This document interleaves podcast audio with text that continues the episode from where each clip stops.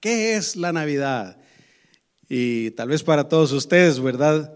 Pues es una respuesta muy obvia. Pero yo creo que vale la pena repetirlo.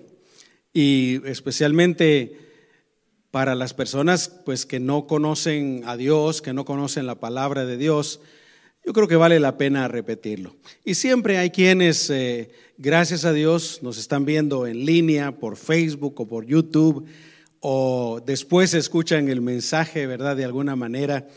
Y repito, vale la pena repetirlo. Quiero leer lo que dice la palabra del Señor en la carta de Gálatas, el capítulo 4 y el versículo 4. Si quieren leerlo conmigo en voz alta, dice la palabra del Señor.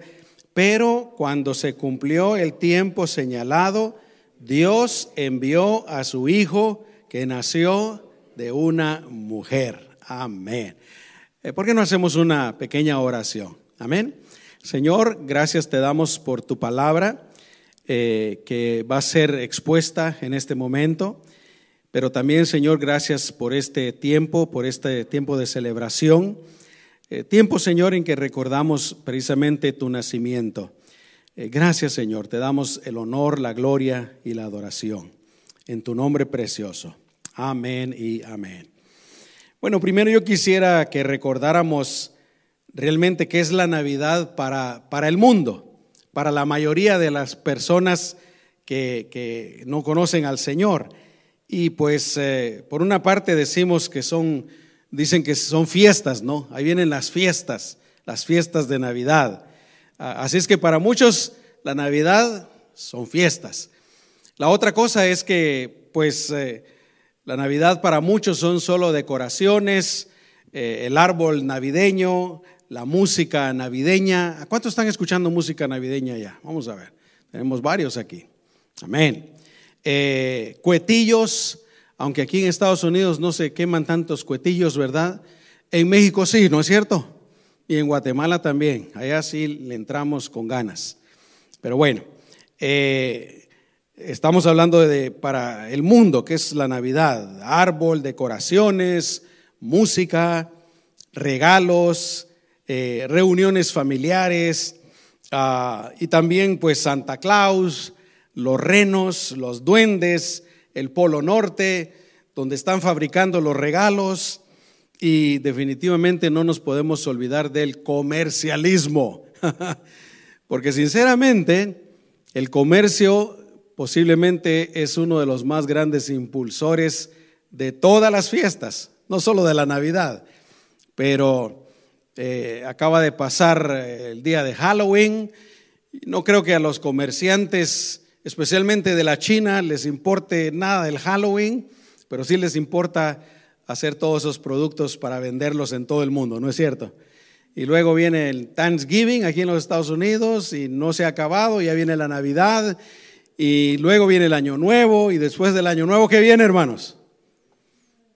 Día de Reyes y luego Valentine, sí, el Día del Amor y la Amistad. Y luego, ¿qué viene?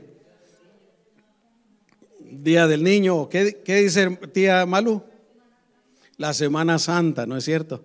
Y la cosa es vender y vender y vender y vender y vender. Y tristemente, pues nosotros también a veces caemos en la trampa del comercialismo, ¿no es cierto? Yo le doy gracias a Dios por una parte que ya nuestros hijos están grandes. Ah, ya no nos preocupamos tanto por regalos. Ah, nos juntamos Hace años decidimos esto, vamos a hacer un intercambio de regalos entre todos. Así es que mi esposa compra un regalito, yo compro un regalito y este año yo no sé por qué mi hija decidió que iba a hacer un intercambio de 15 dólares. Fíjese qué barato, gracias a Dios. Así es que nos va a salir muy barato, parece. Pero bueno, con todo lo anterior, lamentablemente, se le ha quitado el verdadero significado a la Navidad. Ah, el otro día estaba bañándome y estaba escuchando música navideña precisamente en el cuarto del baño. Y le dije a Alexa, ¿cuántos saben qué es Alexa? ¿Cuántos no saben qué es Alexa? A ver, levante la mano. No saben qué es Alexa. Bueno, le dije, Alexa, toca música eh, salsa navideña, salsa navideña. Y pues me imaginé yo pues que iban a hablar de Jesús y sí, de fiestas y cosas así, ¿verdad? Pero la primera canción que me salió es una que se llama Cantares de Navidad de Oscar de León. ¿Cuántos la han escuchado? ¿Una? ¿Nadie más? Bueno, me llamó mucho la atención lo que decía y quiero compartirles a ustedes un poquito. Claro que no tengo la letra completa, solo algunos puntos que más me llamaron la atención, ¿verdad? Pero nos deja saber pues que es la Navidad para muchas personas. Y es más o menos lo que les estoy diciendo. Una parte de la canción dice, vuelve la parranda. Así es que para mucha gente es parranda, ¿no? Fiesta. Y dice, alegría en los hogares.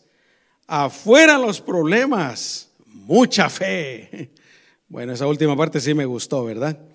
Eh, bueno, pensaba yo, pues en cierto sentido, me recuerdo yo cuando era niño, sí experimentaba bastante alegría durante estos tiempos, de Navidad, precisamente por todo lo que hemos hablado, la música, la comida, la familia, los cuetillos, etcétera, el arbolito. Mi mamá ponía nacimiento. ¿Cuántos de ustedes ponen nacimiento todavía? algunos, ¿verdad? Eh, y el niño ahí, hasta las 12 de la noche llegaba mi mamá y lo ponía porque a las 12 había nacido, en punto. Amén.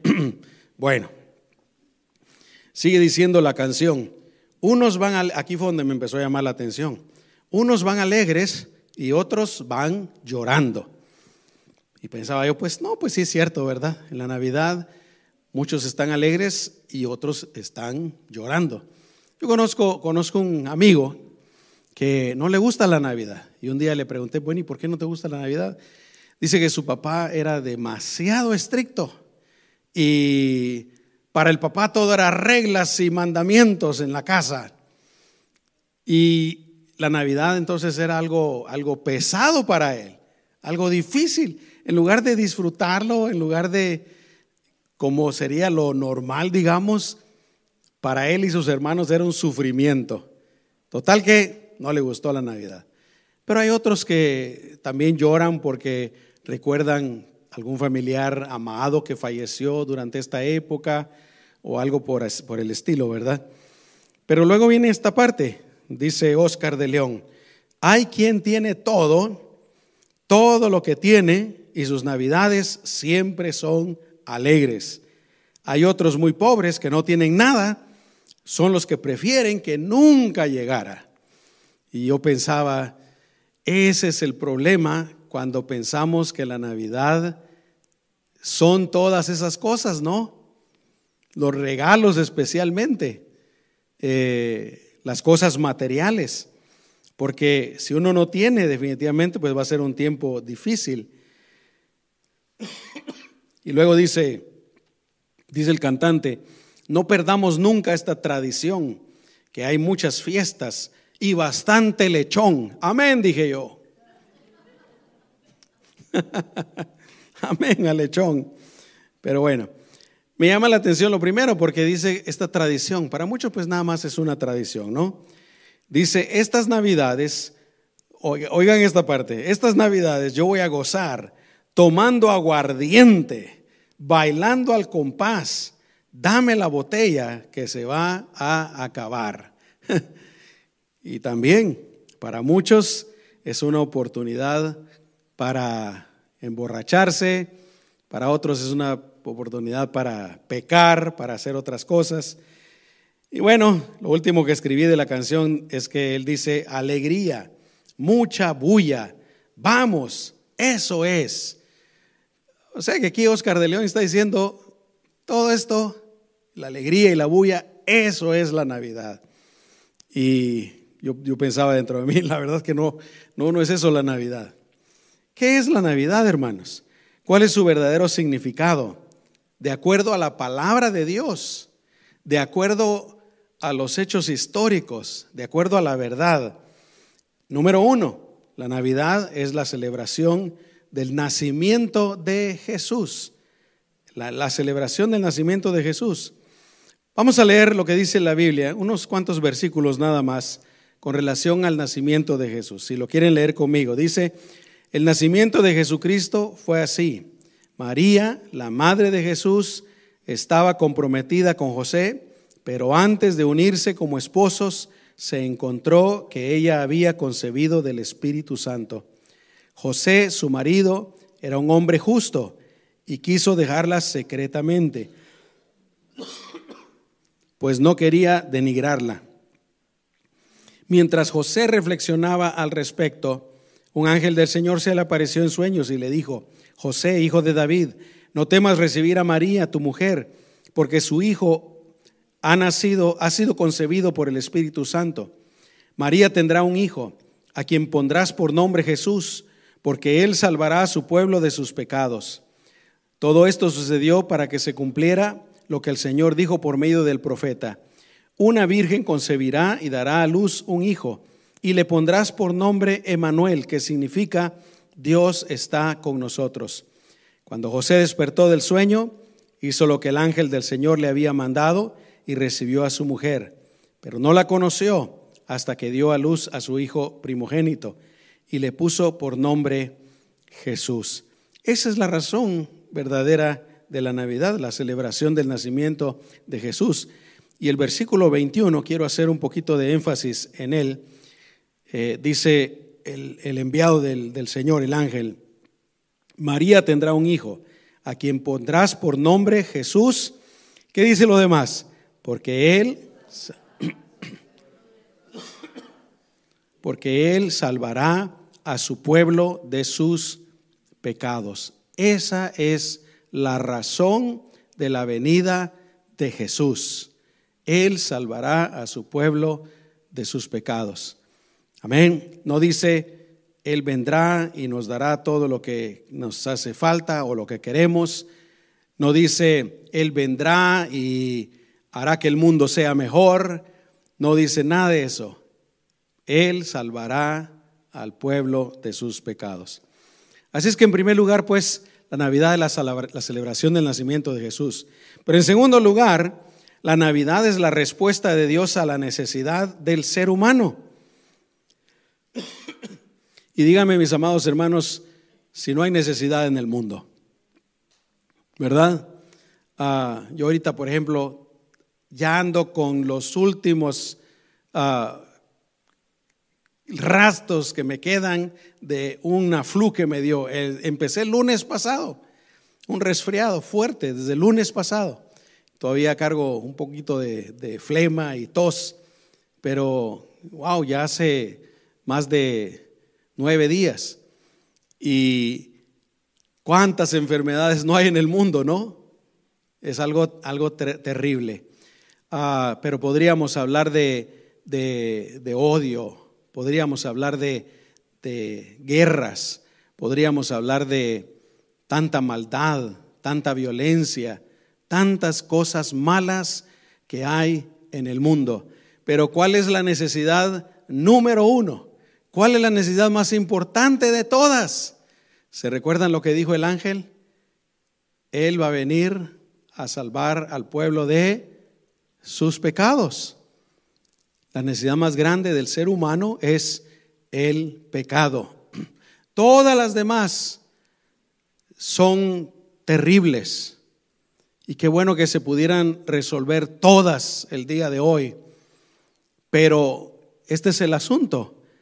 A Dios le interesa más perdonarnos nuestros pecados. ¿Por qué? Porque pase lo que pase, todos nos vamos a morir. Y todas las demás cosas se acaban cuando nos morimos.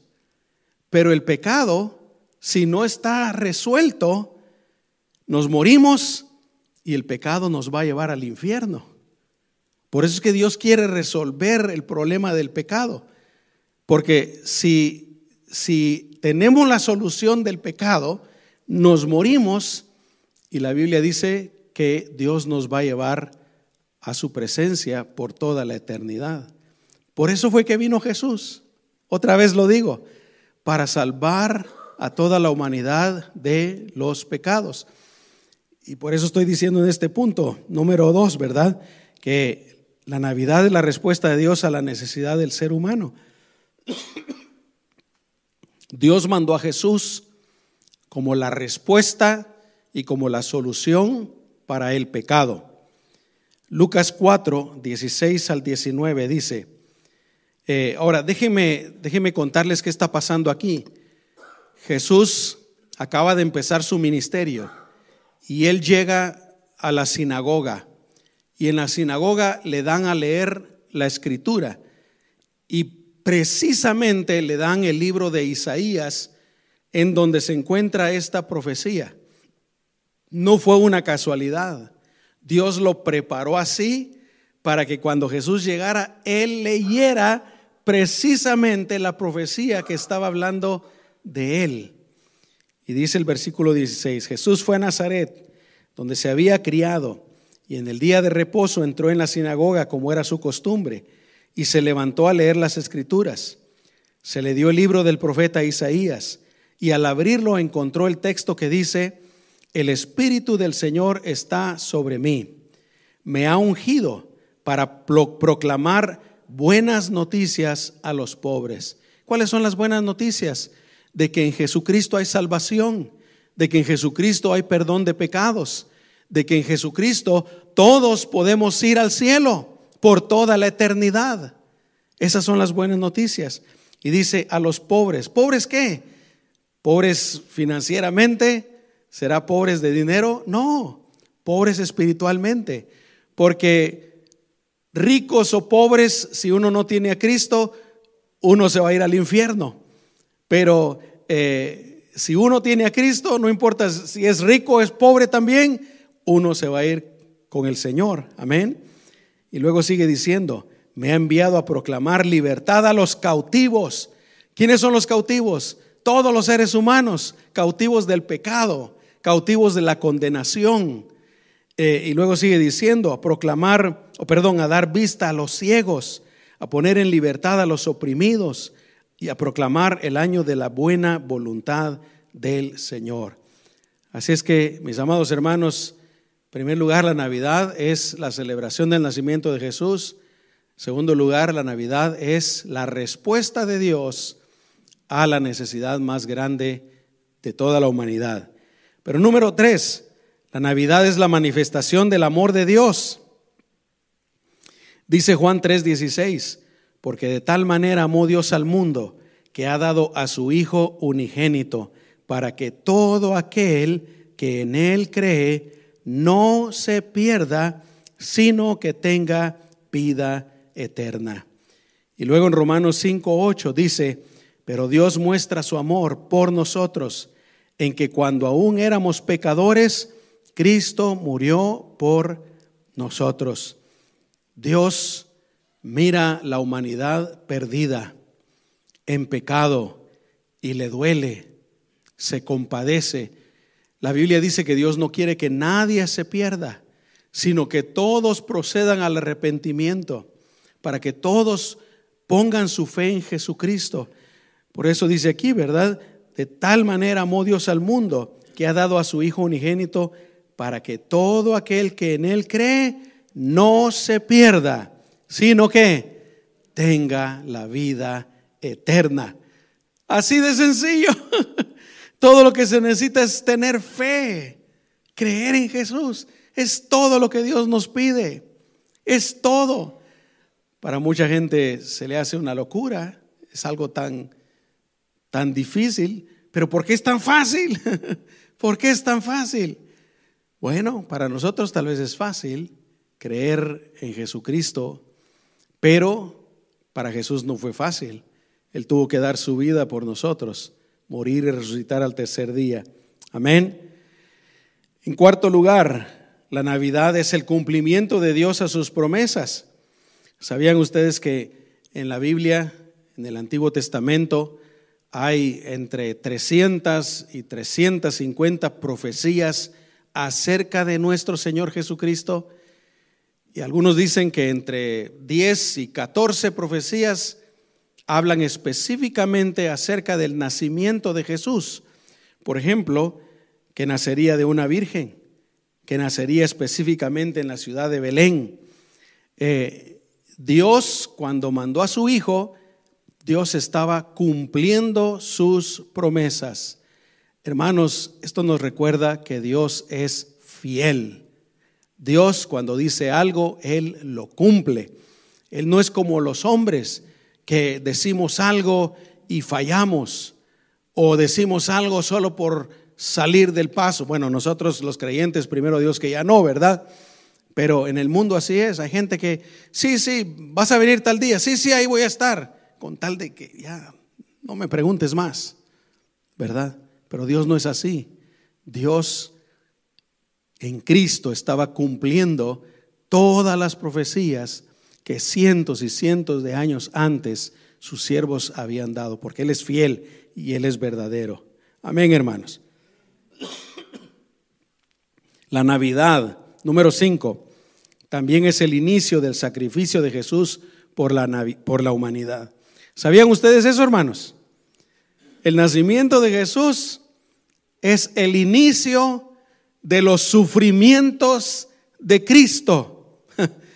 A veces no lo miramos así, porque la Navidad siempre se nos ha dibujado de una manera tan, entre comillas, podríamos decir, muy romántica, muy bonita, todo bonito. Pero solo el hecho de que Jesús tuvo que dejar su gloria a la diestra del Padre, y venir al mundo, humillarse, dice la Biblia, hacerse como uno de nosotros. Y luego eh, su nacimiento. No fue nada difícil, no fue nada fácil, quiero decir. Amén. Ah, Se recuerdan en primer lugar la, la lucha, la batalla que hubo ahí en el corazón de José. ¿Y qué hago ahora? Porque estaban comprometidos. Les recuerdo que no eran como como sucede ahora. En aquel entonces los padres eran los que hacían los tratos.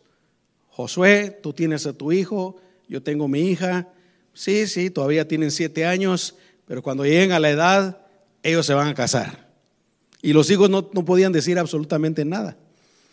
Ah, y no solo eso, pero cuando estaban comprometidos, prácticamente era que ya estaban casados. Y luego ella se encuentra embarazada del Espíritu Santo. Si alguien nos dijera eso el día de hoy, hermanos, ¿ustedes lo creerían? ¿Verdad?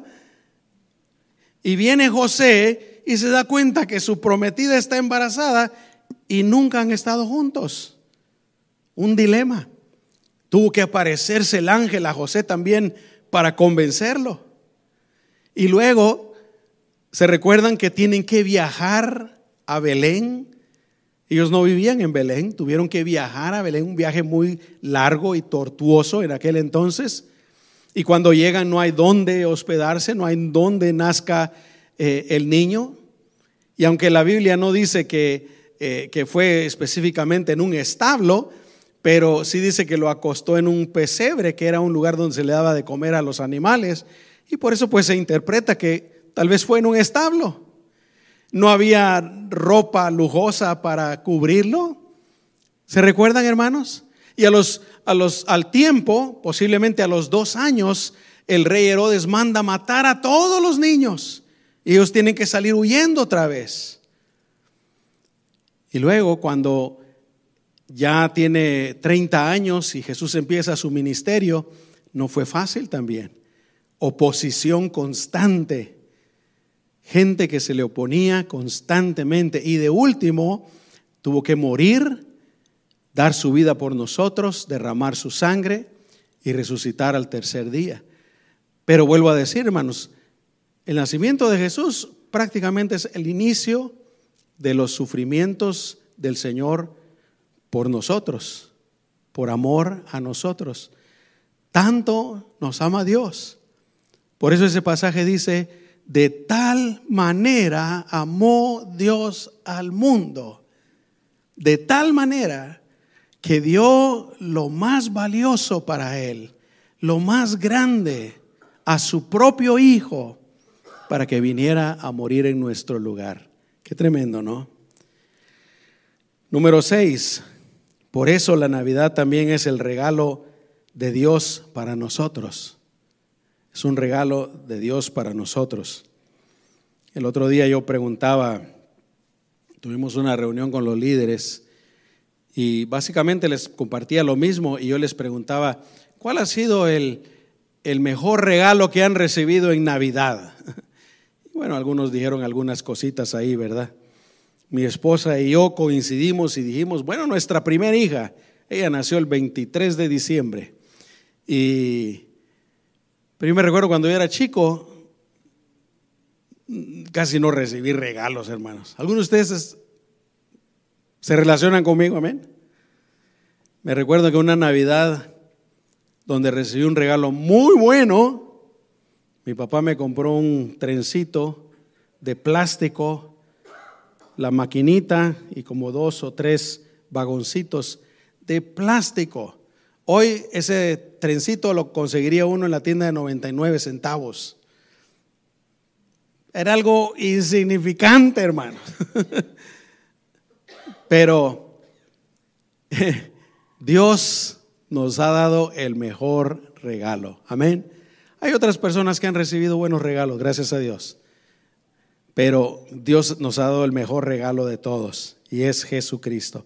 Ahora la pregunta es, ¿cómo se recibe ese regalo? ¿Cómo se recibe el regalo de Jesús? Porque aunque el regalo es para todo el mundo, para todas las personas, pero no se recibe automáticamente. Oh, Jesús vino a morir por toda la humanidad, vino a morir por mí. Sí, vino a morir por mí, pero a nosotros nos toca recibirlo, recibir el regalo. Cuando Jesús vino, gracias a Dios, muchos creyeron en Él, pero también la mayoría lo rechazaron y la mayoría no creyeron en Él. Y lo mismo es el día de hoy. El regalo ahí está. Pero depende de cada uno de nosotros agarrar el regalo, recibir el regalo. Escuchen lo que dice Juan capítulo 1, versículo 12. Pero a todos los que la recibieron, está hablando del regalo del Señor, a los que creen en su nombre, a los que creen en el nombre de Jesús, les dio la potestad de ser hechos hijos de Dios. Este versículo básicamente nos dice que hay que recibirlo y hay que creer en él. ¿Se recuerdan lo que decía Juan 3:16? De tal manera amó Dios al mundo que ha dado a su Hijo unigénito para que todos los que en él creen tengan vida eterna. Quiere decir que los que no creen en Él, lamentablemente, no están recibiendo el regalo. El regalo ahí está, para todos. Y luego en Apocalipsis 3:20, es Jesús el que está hablando ahí. Y dice, mira, ya estoy a la puerta y llamo. Dice, si alguno oye mi voz y abre la puerta, yo entraré en su casa y cenaré con él y él cenará conmigo. Dios ya envió el regalo que es Jesucristo y Jesucristo dice, yo estoy ya en la puerta. ¿En la puerta de qué? Pues en la puerta de nuestra vida y estoy tocando. ¿Quién es? Soy Jesús. Pero es la persona la que tiene que abrir la puerta, ¿no? porque es una puerta, podríamos decir, una puerta que da a la calle y esas puertas solo se pueden abrir de adentro, si están con llave. Amén. Si alguien abre la puerta, yo entraré en su casa, cenaré con él y él cenará conmigo. Bueno, termino, como, termino con esto. Entonces, ¿cómo sería la mejor manera de celebrar la Navidad? Número uno, recibiendo el regalo. Recibiendo a Jesús como el regalo de Dios, como nuestro Salvador, el que quiere perdonar nuestros pecados, el que quiere vivir con nosotros por toda la eternidad. Número dos, la mejor manera de celebrar la Navidad es pues dándole gracias a Dios por ese regalo y adorándole al Señor. Porque a mucha gente, tal vez a la mayoría, se les olvida completamente Jesús. Escuchaba una ilustración el otro día que es un ejemplo de esto. Es una ilustración bastante triste, pero yo se las cuento. Había un rey que tuvo un hijo y cuando cumplió un año el hijo hizo una gran fiesta y mandó a invitar a todos los dignatarios y a mucha gente importante de su país y de otras naciones. Y todos empezaron a llegar a la fiesta.